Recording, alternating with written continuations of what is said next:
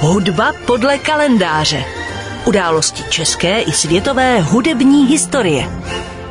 Druhá hudba podle kalendáře roku 2023 připomene italského hudebního skladatele, varhaníka, zbormistra a učitele hudby Giovanni Battistu Samartiniho, který zemřel 15. ledna 1775. Samartini se narodil v Miláně v roce 1700 nebo 1701, a to jako sedmé z osmi dětí francouzského emigranta a hoboisty Alexise Samarténa a Girolami de Federici. Hudební vzdělání mu poskytl otec.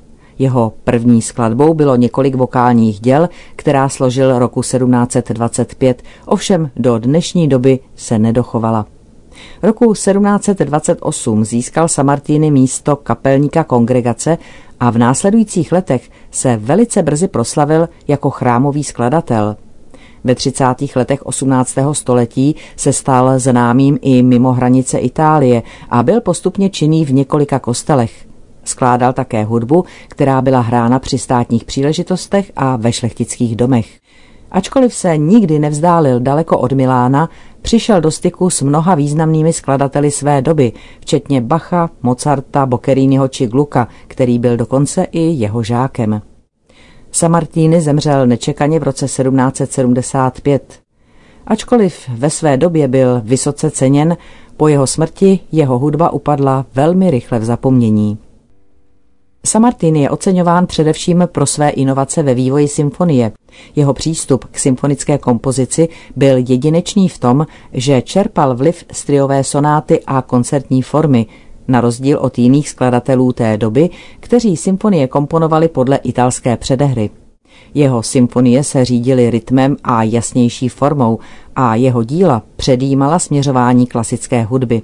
Josef Mysliveček dokonce považoval Samartiniho za otce Haydnova stylu. Často bývá ovšem zaměňován se svým starším bratrem Giuseppem, který byl podobně plodným skladatelem, i když ne se stejným věhlasem a vlivem, a skončil ve službách Friedricha prince z Velsu. Samartini zpočátku komponoval hudbu hlavně pro liturgické účely.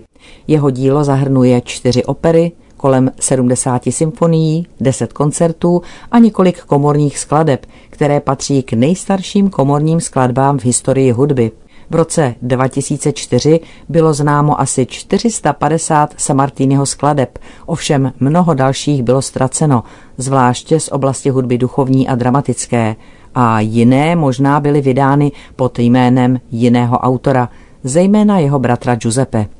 Samartiniho hudba se obecně dělí do tří stylových období. Je to období rané, které spadá do let 1724 až 39, které odráží směs barokních a předklasických forem, poté střední období z let 1740 až 58, které naznačuje už předklasickou formu, a období pozdní, léta 1759 až 74, v němž se už projevují vlivy klasicismu.